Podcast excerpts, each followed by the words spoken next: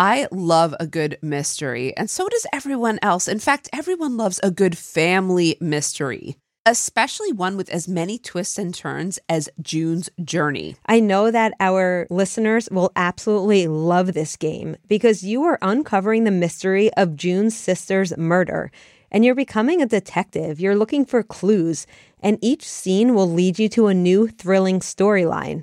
This is a great way to engage your observation skills to uncover key pieces of information that lead you on to many chapters of mystery, danger, and romance. Right now, I'm in the process of interviewing family members, and this is bringing me back, just so you know, to my days in law enforcement, and I'm having such a blast with it because it is so much more lighthearted, but it also has the mystery of where will this take me? You can even chat and play with or against other players by joining a detective club. You'll even get the chance to play in a detective league to put your skills to the test. Megan, I think we should join a detective club together. We've got this.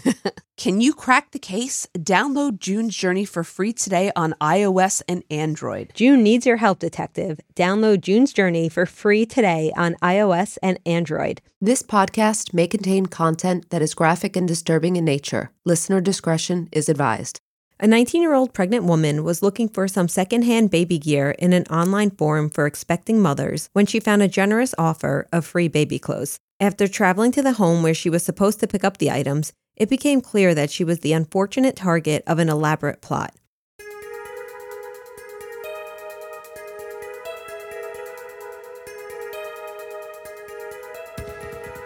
This is the Marlen Ochoa Lopez story.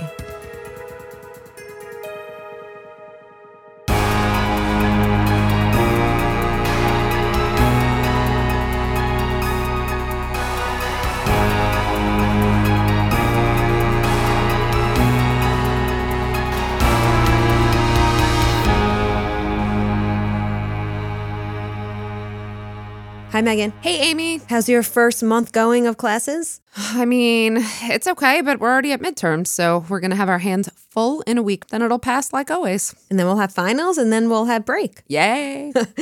All right. Well, before we start today, Megan, let's thank Abigail Perez for her help with today's research. Oh, thank you, Abigail. And let's thank some of our supporters. Great. Who do we have today? Today we have Kirsten, Catherine, and Nadine. Thank you, ladies. We really appreciate all your support. All right, and now let's get into today's episode. Marlen Ochoa Lopez was born November 16th, 1999 in Mexico and lived there for about 2 years before her family moved to southwest Chicago, Illinois. Her parents wanted a better life for her and her two siblings, as the area that they were living in was known for violence and drug trafficking. Now, growing up, they had a pretty tight family. Her parents did get divorced, but they all stayed very close and, helped out with the children.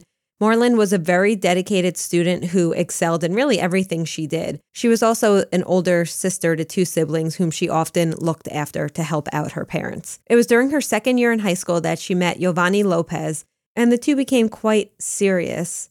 In 2016, the couple welcomed their first child, Joshua, and they began planning for their future. Although quite young, they were in a loving, stable relationship and planning for their future. In fact, just a year later, the two got married. They both continued going to school, and they worked hard with the help of both of their families.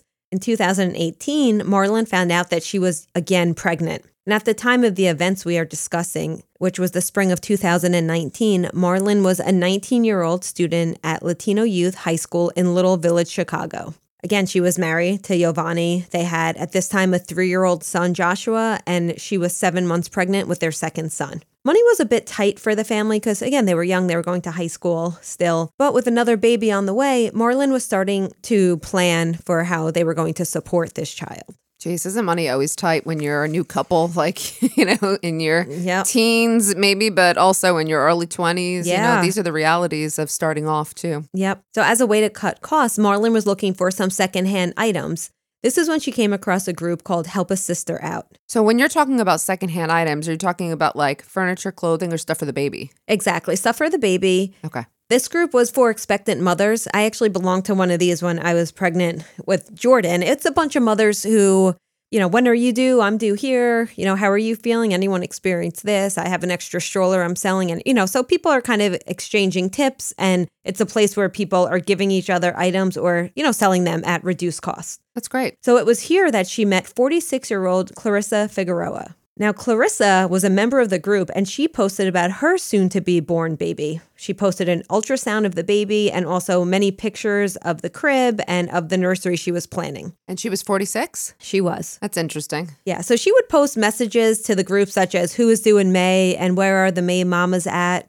And this is when she started corresponding with Marlen, who was also due in May, because she was just a couple of weeks shy of her due date at this point. Marlen had posted that she was looking for some baby items for her soon-to-be son, and Clarissa offered her a double stroller and some other baby items that her daughter had never used for her own son. So her daughter was 25-year-old Desiree Figueroa, who recently had a child. And Clarissa says, I have all these items that you can have. So after a brief exchange in the Facebook group, Marlen expressed her thanks for the help, and Clarissa asked her to message her privately so they could talk more about logistics, when to get the items. Marlen and Clarissa agreed to meet at Clarissa's home on April 1st. At this meeting, Clarissa had invited Marlen in. You know, they were just having some friendly chit-chat, and then she informed Marlen of this loss she had and told her about her older son who had recently passed away. Clarissa also told Marlen that her daughter was fortunate to have had 2 baby showers, and that's why she had many duplicate items, and her daughter would be bringing them by the home in a couple of days. Now, Marlen was extremely excited and grateful because this was really kind donations from this woman. The plan was for Marlen to go back to gather the items after Desiree dropped them off at Clarissa's home.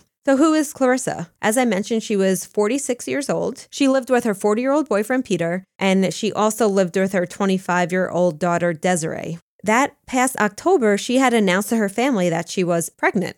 And that was kind of surprising to many, possibly because of her age, but even more so because Clarissa had had her fallopian tubes tied. Well, then I'd say that's a real surprise. It's a real surprise, yes. Although Desiree did, in fact, live with Clarissa, I think that the reason why Clarissa told Marlen that Desiree would be dropping the stuff off at a later point was a way to get her to come back to the home. Mm-hmm. And on the afternoon of April 23rd, 2019, Marlen did end up going back to the home. Clarissa was supposedly pregnant at this time too, right? Yes. So wouldn't she need the baby stuff? Or she just had so much because, you know. To be honest, this was a point of confusion for me as well. And I didn't know if it's because Clarissa was trying to work both stories at the same time. Mm-hmm. We should definitely unpack that a bit when we talk about like what happened in this case. It just struck me as like, oh, you're having a baby and then you're giving all the stuff away. But you know, why not just stick with one story? Either, yeah. Right? Interesting. Yeah. Okay. Typically what Marlen would do is she would attend her high school and then she would pick up her son from daycare.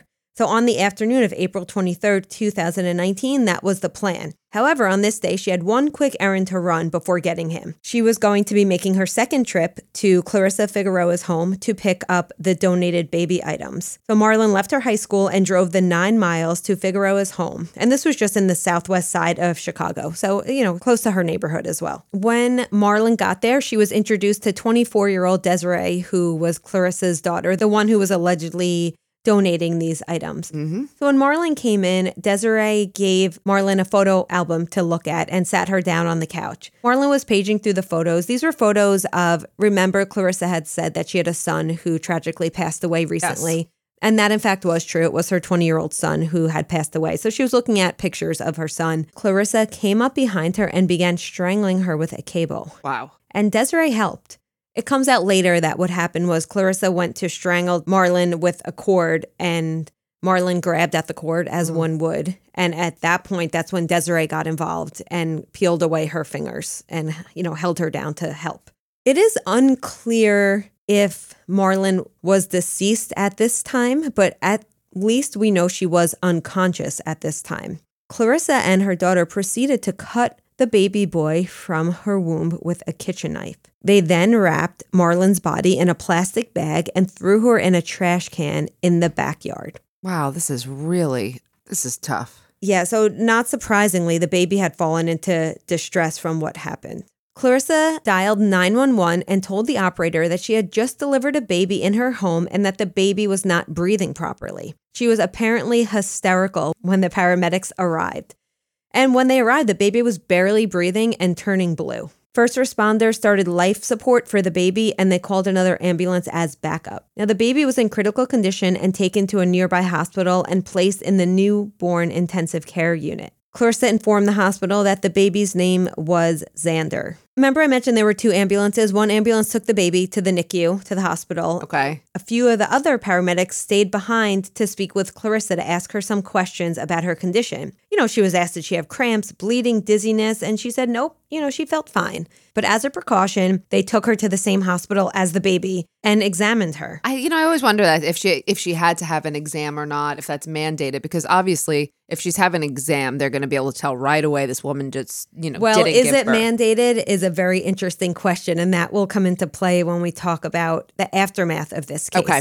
So at the time, it was not mandated in Illinois. As you could imagine, like most things, there are state differences. I mean, if I were her, then I would have been like, no, thank you. I wouldn't have, Let me paint the scene for you. When the paramedics arrive, and we know this because many neighbors obviously saw commotion, see what was going on. Now, Clarissa had a lot of blood on her upper extremities, shirt, hands, even possibly on her neck, but the bottom of her appeared to be clean. Okay. Maybe you could say she changed into clean clothes. Who knows? Either way, there were no alarm bells. No sign of birth, but no alarm bells at the same time. She was given an exam, but as we know, she did not, in fact, give birth to this baby. And I'm not quite sure how this did not raise an alarm, but it did not. Now, in the following weeks, the baby stayed in the intensive care unit, and Clarissa and her family were by the baby's side the whole time making medical decisions. Wait, they examined her and nobody was able to identify that this woman clearly didn't give birth?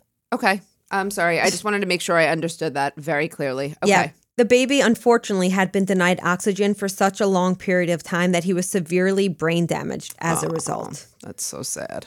Now, I'm going to switch gears a bit and talk about what's going on with the Ochoa Lopez family. Okay. Marlen never showed up to pick up her son that afternoon of April 23rd. Giovanni knew that something was wrong because Marlen was extremely responsible and she was always on time. When it came to her son, you knew she would be there. He and other family members desperately tried to get in touch with her, calling her phone. When they could not reach her, they reported her missing. The police were dragging their feet a bit. They didn't really take the family seriously. As we often hear, they told him to wait 72 hours. Oh, gosh. So why do they do this, Megan? Why do they often with missing persons? Yeah, there's sometimes it's a resource thing, right? Like every single person who goes missing for 8 hours, if everyone was reporting that, it would take too many resources. But there's this idea that, she's probably off with friends, or she probably forgot to tell you she's doing something. It's like a dismissal. The problem, as we've discussed before, is that this is the most critical time. So if someone is kidnapped and they are going to be murdered, it will happen very quickly. So 72 hours is way too late to get in the game. Yeah, and the family knew that she would never leave on her own accord, so they suspected that somebody took her or that she was in trouble. They were not happy with the way the police were handling things, so they had their own press conference begging the public and the press for help. They were simply desperate for answers, and they did not feel that the police were communicating well, not giving them updates. Now, the family didn't speak strong English, and can you believe they never had a liaison or a translator that worked with the family and the police? No, that's exactly what I would have thought they would have had. That's what they should have done. Some people say it's because Marlen was young and because she was Hispanic, the police were not taking this seriously. I don't feel comfortable saying that because you don't know what was really going on. I mean, it's a possibility, but yeah, without knowing for sure, we can't, we could not, I don't want to speculate on that. Yeah. The community came together fast. The family was very much involved in the local church, in the local community, and people were holding rallies, handing out flyers. There were search parties. People were trying to find Marlen. Now, Marlen's due date, May 5th, came and went, and she was still missing. But it was around then that things started to pick up a bit. There are a few things that happened that kind of gives steam to the investigation. First, a friend of Marlen gave the police a tip that Marlen had joined a mother's Facebook group in the days that were leading up to her disappearance. Now, this leads police to the exchanges that Marlen was having with Clarissa. And around the same time, Marlen's car was found abandoned on a nearby street, and it ends up being the same street as the Figueroa home. Well, that was pretty stupid of them. Yeah, so there were tickets all over this car. It's one of these cars that clearly hasn't been moved in a while, and the police never found it. It was actually found by a private investigator that the family hired. That's disheartening, to be honest. Yes, it's very sad that the family had to take matters into their own hands. At this time, the police do start taking things seriously and things start moving pretty quickly. The police conduct a search of the neighborhood where her car was found. And at that point, that's when they paid a visit to Clarissa's home. When the police got there, Desiree answered the door and told police that her mother was not there because she had given birth recently and the baby was not well. So they were both still in the hospital. Now suspicion's really growing because on May 5th, something else happened. Peter, Clarissa's boyfriend, on May 7th set up a GoFundMe talking about his child Xander, who was fighting for his life in the hospital. It was a post on Facebook with a link to the GoFundMe that shows pictures of the child attached to breathing tubes, and they were raising money to help the family. Did he believe this was his child? No, I think that's a good question. I don't know, Megan. I think that's something we're going to have to talk about. I'm going to say there's no way he could have believed this was his child, but okay. The GoFundMe ended up raising $9,000 for the family, for the parents of Xander, the Figueroa family. Yeah. They also, both Peter and Clarissa, had posted several Facebook posts about their child and the tragedy that the family was going through. The police went straight to the hospital to question Clarissa, who admitted to having met Marlen before, but denied that Marlen had been to her home on April 23rd.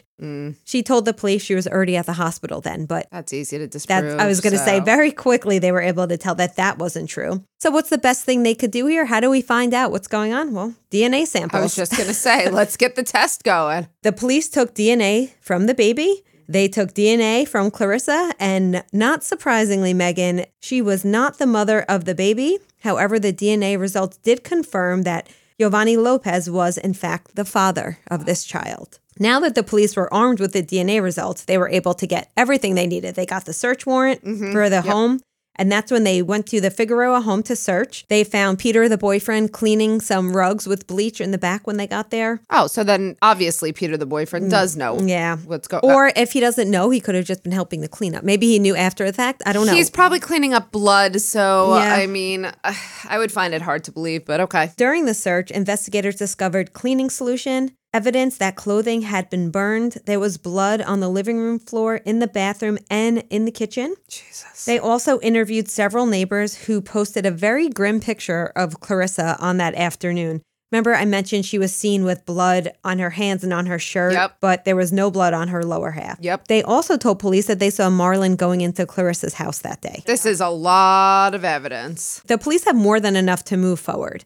So on May 14th, 2019, they took Clarissa into custody along with her daughter Desiree and her boyfriend Peter. The evidence was coming together, but unfortunately, Marlen was still missing. That is until the police searched the backyard of the Figueroa's home and they found Marlen's badly decomposed body in a trash can, along with a cable that was used to strangle her and other pieces of evidence, such as bloody, burned clothing. She also had wounds that were very consistent with a baby being cut from her womb. It was just the next day, on May 15th, 2019, that a medical examiner confirmed that it was, in fact, Marlen's body, and they officially ruled her death a homicide and informed her family. Now, this is important because they already have Desiree, Clarissa, and Peter in custody, but they don't have evidence that there was a homicide until now. The Ochoa Lopez family is left with many more questions. Although they are happy to know what happened to Marlen, they could not understand how the paramedics did not notice anything strange the day that they answered the call to the Figueroa's home. Yeah, I'm in the same camp. I mean, there was a department spokesperson who said that paramedics do not conduct physical examinations after a childbirth, and he also said the paramedics saw nothing that would have raised suspicion or alarms, but it doesn't sound like that's the case. I mean, maybe not the paramedics, but it's really the examination that I'm just baffled by. Well, Marlen's family also wanted to know, why didn't the doctors ask more questions? How did they not notice that Figueroa had no signs of birth? The family would spend most of their time and energy on, of course, the baby, who was still fighting for his life. They were told that he would never breathe on his own, but they were a very religious family, and they just prayed for a miracle. Meanwhile, Desiree was being questioned by the police, and Desiree eventually confessed that she helped her mother, Clarissa, kill Marlen Ochoa Lopez. I could have predicted that one in one heartbeat, that she was going to be the one. Yep. So she told police, remember that first visit back on April 1st that I said Marlen went to the home? Yes. They were supposed to carry it out that day, but things didn't go as planned because Desiree's boyfriend had stopped them and said he would call the police. Wow. I'm not sure what happened the second time around. Perhaps Desiree's boyfriend wasn't there the second time. It's really unclear what changed between the first time and the second time, but all we know is that they did go ahead with their plan on that next visit of April 23rd. when Clarissa, in fact, strangled Marlen with the help of Desiree. Then, according to Desiree, Clarissa cut the baby from Marlen's womb, and she says Peter is the one who disposed of the body. So now, you know, Peter's an accomplice here. Here we go. Everyone will start turning on each other.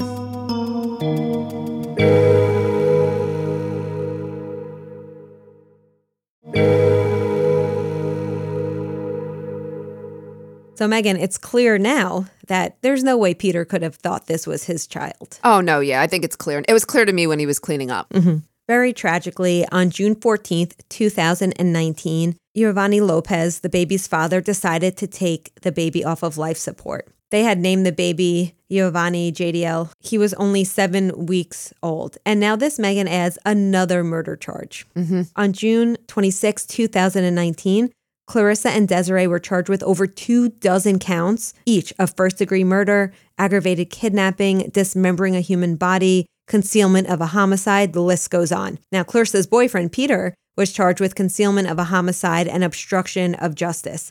Turns out he had already been on parole for another violent crime. It's going to be my next question. Who's got a criminal history, if any? So, okay. They all entered a plea of not guilty and were held without bail. And guess what? At the time, Desiree was 4 months pregnant. Oh, God. Yeah. So now we have another child who's being brought into this awful situation. Something that happened around this time that I found kind of interesting was that the perpetrators tried to issue a gag order to restrict the public comments that were being made from attorneys, witnesses, and other people in the case.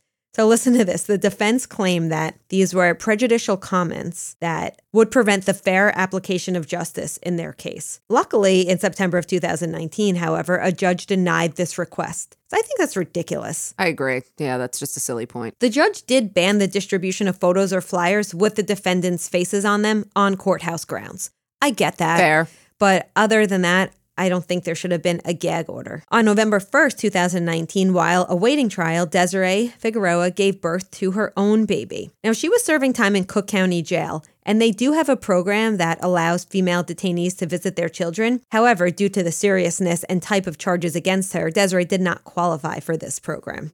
Understood. The Ochoa Lopez family, as I mentioned, they were thankful that the perpetrators were in custody, but they were still very unhappy because they were still being re-victimized by the system. For one, they were outraged by a recent ruling that cleared the medical center of any wrongdoing in the treatment of Marlen's baby. The family had claimed that the hospital mishandled the baby's case and therefore they should have been held liable because they believe that the hospital should have been suspicious and had performed DNA earlier to confirm the birth mother. I could see the argument. I'm not sure. I can see it. I'm not sure about the DNA part, but I do believe that the physical examination should have raised some alarm. I do too. Things got worse, Megan. In July of 2019, the family received over $300,000 in bills from the medical center because of the care of the baby. That's just infuriating. Wait, you think that's worse? The invoices referred to the baby as the Figueroa boy, and the family was told that if they did not pay the bills, the balance would be sent to collections. That's absurd. That's criminal in itself. Unbelievably criminal. Luckily, the hospital then said that they were billed in error. But still, that's very re-victimizing to get this bill for, you know, your child who had passed. And that's a pretty big error to make, and terrible in a case where that is so hurtful to the family who's endured so much. So this brings us really up to current day because they're still awaiting trial. This is not that long ago, remember. This crime occurred in 2019. So meanwhile, the Ochoa and Lopez families, they're very vocal. They hold annual vigils. They also deliver meals to Chicago police officers as an act of kindness. Just this past March, they held an event to honor Marlen and the baby. They did this diaper drive, which is really nice, what they would do for the community. They gave out boxes of free wipes and free diapers, as well as fresh fruits and vegetables. Basically, what they want to do is they want to help young mothers have a safe place to get the items they need because they believe that this all happened because Marlen did not have a safe place to go to get what she needed for her baby. The family's planning to launch a memorial project that would hold events like this and continue the annual vigils to memorialize their family members. I mean, I think it's nice when we find something like super wonderful that comes out of something super bad, and it really does sound like this is just a brilliant idea. And, you know, again, the defendants are still awaiting trial. As usual, we will try to follow up as developments happen and report back when there's movement in this case. I mean, I can make my predictions already if you want. Well, we're going to talk about that now and then go into theory. So go ahead, Megan. What do you predict? Because we can't say did the system system get it right because things are still happening. Well, I can say the system will get it right if there's a full-on, and they will, they're going to convict Clarissa of murder and the other accompanying charges, kidnapping and whatnot. She'll be convicted completely. And she'll serve... First degree. Yeah, absolutely. 100%. She'll serve the longest sentence. Desiree, because she already talked and is going to talk, is going to cut a deal. I predict her deal will give her something like 20 years with the possibility of parole. Peter is going to get lesser because he's going to cooperate. Even though he's on parole, he played a much lesser role. So I'm going to say he's probably going to get something like 7 to 10. I could be off on my numbers, but that's how it's going to roll out. I agree with you on all points. Thank you, Amy. I appreciate that. Yeah. I believe this is one of our first cases of this kind when we talk about fetal abduction. I think so, too. If you recall, we did talk about Lisa Montgomery in one of our patron AMAs, and that case is very similar to this case. Yes, we just didn't cover it in a full episode yet. This is our first. So fetal abductions are not very common, and there's not a lot of data on these type of cases. What we do know from the National Center on Missing and Exploiting Children that there have been less than 20 known cases. Also, the majority of these cases, the mother does die during the act, and the baby does survive in a lot of these cases. Well, that's the point, to try to get a baby. Well, that's what I was going to say. What is the purpose? Well, usually the catalyst is a woman who loses a baby or she is unable to get pregnant. Right. And I guess in conjunction with that is trying to get her partner to stay with her. So when you look at the Lisa Montgomery case, that case was in the news a lot recently because she was the first woman executed on the federal level. And this is very rare, not only for an execution, but she was the only woman on federal death row. Now, Lisa Montgomery, if you recall, she killed Bobby Joe Stinnett's baby. Yeah, the baby survived. She took the baby as her own. And luckily, the baby's now a 16-year-old woman who's living with her father, thank God. Often when we see these cases, they go hand in hand with false pregnancies, women who are claiming they are pregnant. So in the case of Lisa Montgomery, she claimed she was pregnant, but she was not in fact pregnant, so she needed a baby. So she found this woman who was very much pregnant and she stole her baby. Luckily, she was caught, but very unfortunately, Bobby Joe was murdered. These are very rare cases. I only can remember, I know Lisa Montgomery, obviously, but I remember one from like maybe the 80s. Where it was, he was a serviceman. He was like in the Army or Navy. He was, kind of high up there in a marriage that was, I think he was thinking about leaving. And she faked a pregnancy to try to keep the marriage together. And eventually they caught her as well. You know, she tried to say that she had the baby outside. The baby survived in that case as well. Baby survived in that case as well, yes. It's interesting when we talk about why these cases happen, and we're going to get into theories in a moment. But some people say that there has been quite an increase in these cases. I haven't seen the data to support this, but anecdotally, there seems to be an increase, but it could just be increased media attention. As we know, that happens.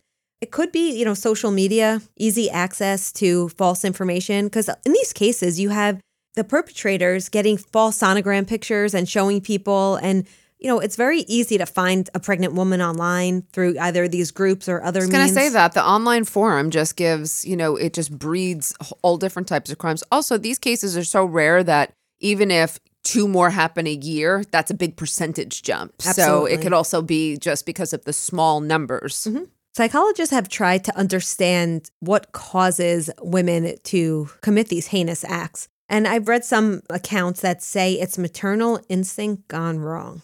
In other words, it's this instinct to be a loving mother that just turns deadly. I don't love that explanation. I think I like the explanation more of, mental illness, delusional. I don't think it's insanity because I think these acts are very much premeditated and they very much know what they are doing is wrong. There's no doubt in my mind about that. Most of them. I actually agree with that point of view. I think it's, though, such extreme desperation that it becomes almost psychotic. Yep, so like not an obsession. Not insanity, but also they just become so obsessed, compulsed with this idea, and it has to be. And it's usually because they can't cope with a loss. I mean, we always talk about these, unhealthy coping mechanisms, and they usually can't cope with the loss of either a child or a relationship. And this is the ultimate act of desperation. And in Clarissa's case, she did recently lose a son. He was 20 years old at the time, but it was still a child of hers. Which is a trigger. Another piece of information that hints at the connection to her deceased son is, if you recall, they named the baby Xander, and the baby's middle name was Xavier. They named him Xavier Figueroa. Oh, after her deceased son? Her deceased son's name was Xavier. Yeah, I think that tells us that she was unable to cope with the loss of her son, which I understand that people have trouble coping, so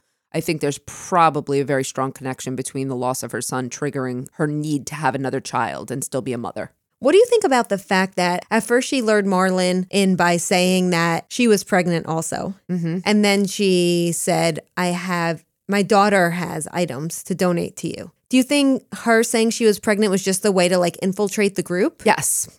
I think she had to say she was pregnant to get on the forum and to convince others of her legitimacy. And also not to throw any red flags. She's just another mom. She's part of the group. So yeah, I think that was an initial way to until she probably figured out, oh, I'm going under the guise that I have items. I'm wondering how premeditated this was and. Is it not also possible, though, that she, when Marlen came over, was still faking her own pregnancy? We don't know that. Yeah. It's possible that she was doing both. She's part of the group, but I also have a pregnant daughter. We have all of this stuff. So mm-hmm. I think it's possible she used both stories. That first one had to be her way into the group. You're yes. Right. She probably didn't tell them her age or any information about her. I'm not sure. Or maybe she played up her age as, wow, look at 46 and you can still get pregnant. This is great. Mm-hmm. Who knows either way. Yeah. And I did read some accounts that her relationship was falling apart. There were other things going on. I could not find a lot about Clarissa's background because mm-hmm. I would love to talk theory with you, but without information on her background, it's hard to say. I'm wondering if based on what we do know, do you have any theories other than the ones you've explained? Well, she doesn't sound at all that she would fit under legal insanity. I'm not hearing psychosis with her. I'm actually seeing her, based on what you described, as being more rational. So there's a little bit of rational choice theory here. She wanted the baby. She planned it. I don't know if something was going on as well with her boyfriend, whereas maybe he wanted a child as well. And so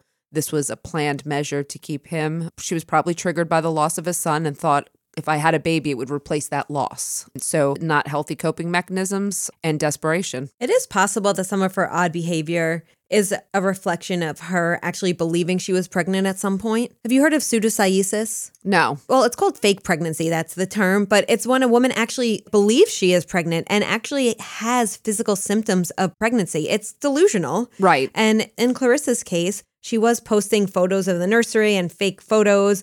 But she posted about having her tubes tied a few months prior. So it's she talked about having her tubes tied. Then she convinced herself that the procedure didn't work and she was in fact pregnant. I'm not really sure how this spiraled to this point, but it could be the result of a really severe mental illness. We'll be able to figure this out, though, because she's surely, I would imagine, going to go to trial. And I'm mm-hmm. sure they're going to go for an insanity plea. So, I'd be interested to hear both sides and the experts on this. Yeah, if she pled not guilty, how could she not go for insanity? That would be it. That's the only way, right? If she doesn't plead. I mean, that's what Lisa Montgomery went for. Right. And it's possible she'll qualify without knowing, as much. But I hope you'll do an update on this case and let us know, because I'd be really curious to see if my predictions were right and if she does actually fit under an insanity plea. Yep. We'll definitely be revisiting this case as more emerges.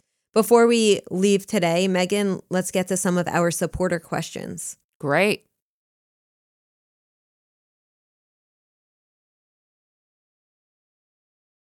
Let's switch gears for a minute, and before we go today, we have one question from a supporter that's a little more lighthearted, so hopefully we all leave this episode not as heavy. That sounds perfect right now. All right, so our question comes from Kirsten, who wants to know how you guys met and became such great friends. I love that question. Isn't that sweet? I love that. Oh, that's so nice. So I'll start from what I remember, and then you can fill in the blanks in case I forget anything. Okay. We met in the same PhD program. From what I recall, we were acquaintances. Mm-hmm. I don't think we ever hung out or anything. Well, because we were 2 years apart, so you hung out with your cohort. You were older. No. Thanks. So we didn't hang out very much, but we were pleasant to each other. Mm-hmm. And then you got hired to start the criminology program at Fairleigh Dickinson University. Yep. And then I hired you 2 years later. Yes. My first hire. I didn't know when I hired Amy that we were going to become very best friends. But I will say that we soon learned we couldn't actually be in the office too much together because we don't get anything done. We just talk. And And I have to say it was a slow burn. We weren't best friends at first. We've liked each other, but no, we would hang out once in a while, get a drink together or something. But it was actually, I think it was starting the podcast that solidified the love and next leveled us. I agree, because we used to be I would call you if I had something to say, not just call you to have nothing to say. And now we call each other 10 times a day with nothing to say. Exactly. That's a great question. Thank you for bringing it. And we really are best friends. I know. Yes. Thank you so much for noticing that we're such great friends. And thank you for that lighthearted question. All right. Thanks, Amy. Take care, everyone. And we'll see you next time on Women in Crime. Women in Crime is written and hosted by Megan Sachs and Amy Schlossberg. Our producer and editor is James Varga. Music composition is by Desert Media. If you enjoy the show, please remember to subscribe and leave a review. You can also support the show while gaining access to ad-free episodes, exclusive AMAs, and other bonus content for a small monthly contribution through Patreon. For more information, visit patreon.com/womenincrime.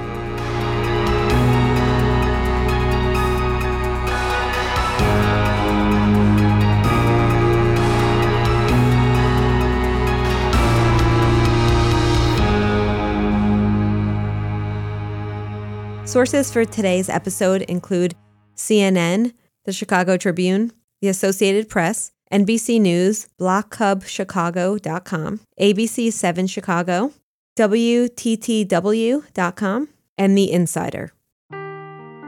Seeking the truth never gets old. Introducing June's Journey, the free-to-play mobile game that will immerse you in a thrilling murder mystery. Join June Parker as she uncovers hidden objects and clues to solve her sister's death in a beautifully illustrated world set in the roaring 20s. With new chapters added every week, the excitement never ends. Download June's Journey now on your Android or iOS device, or play on PC through Facebook Games.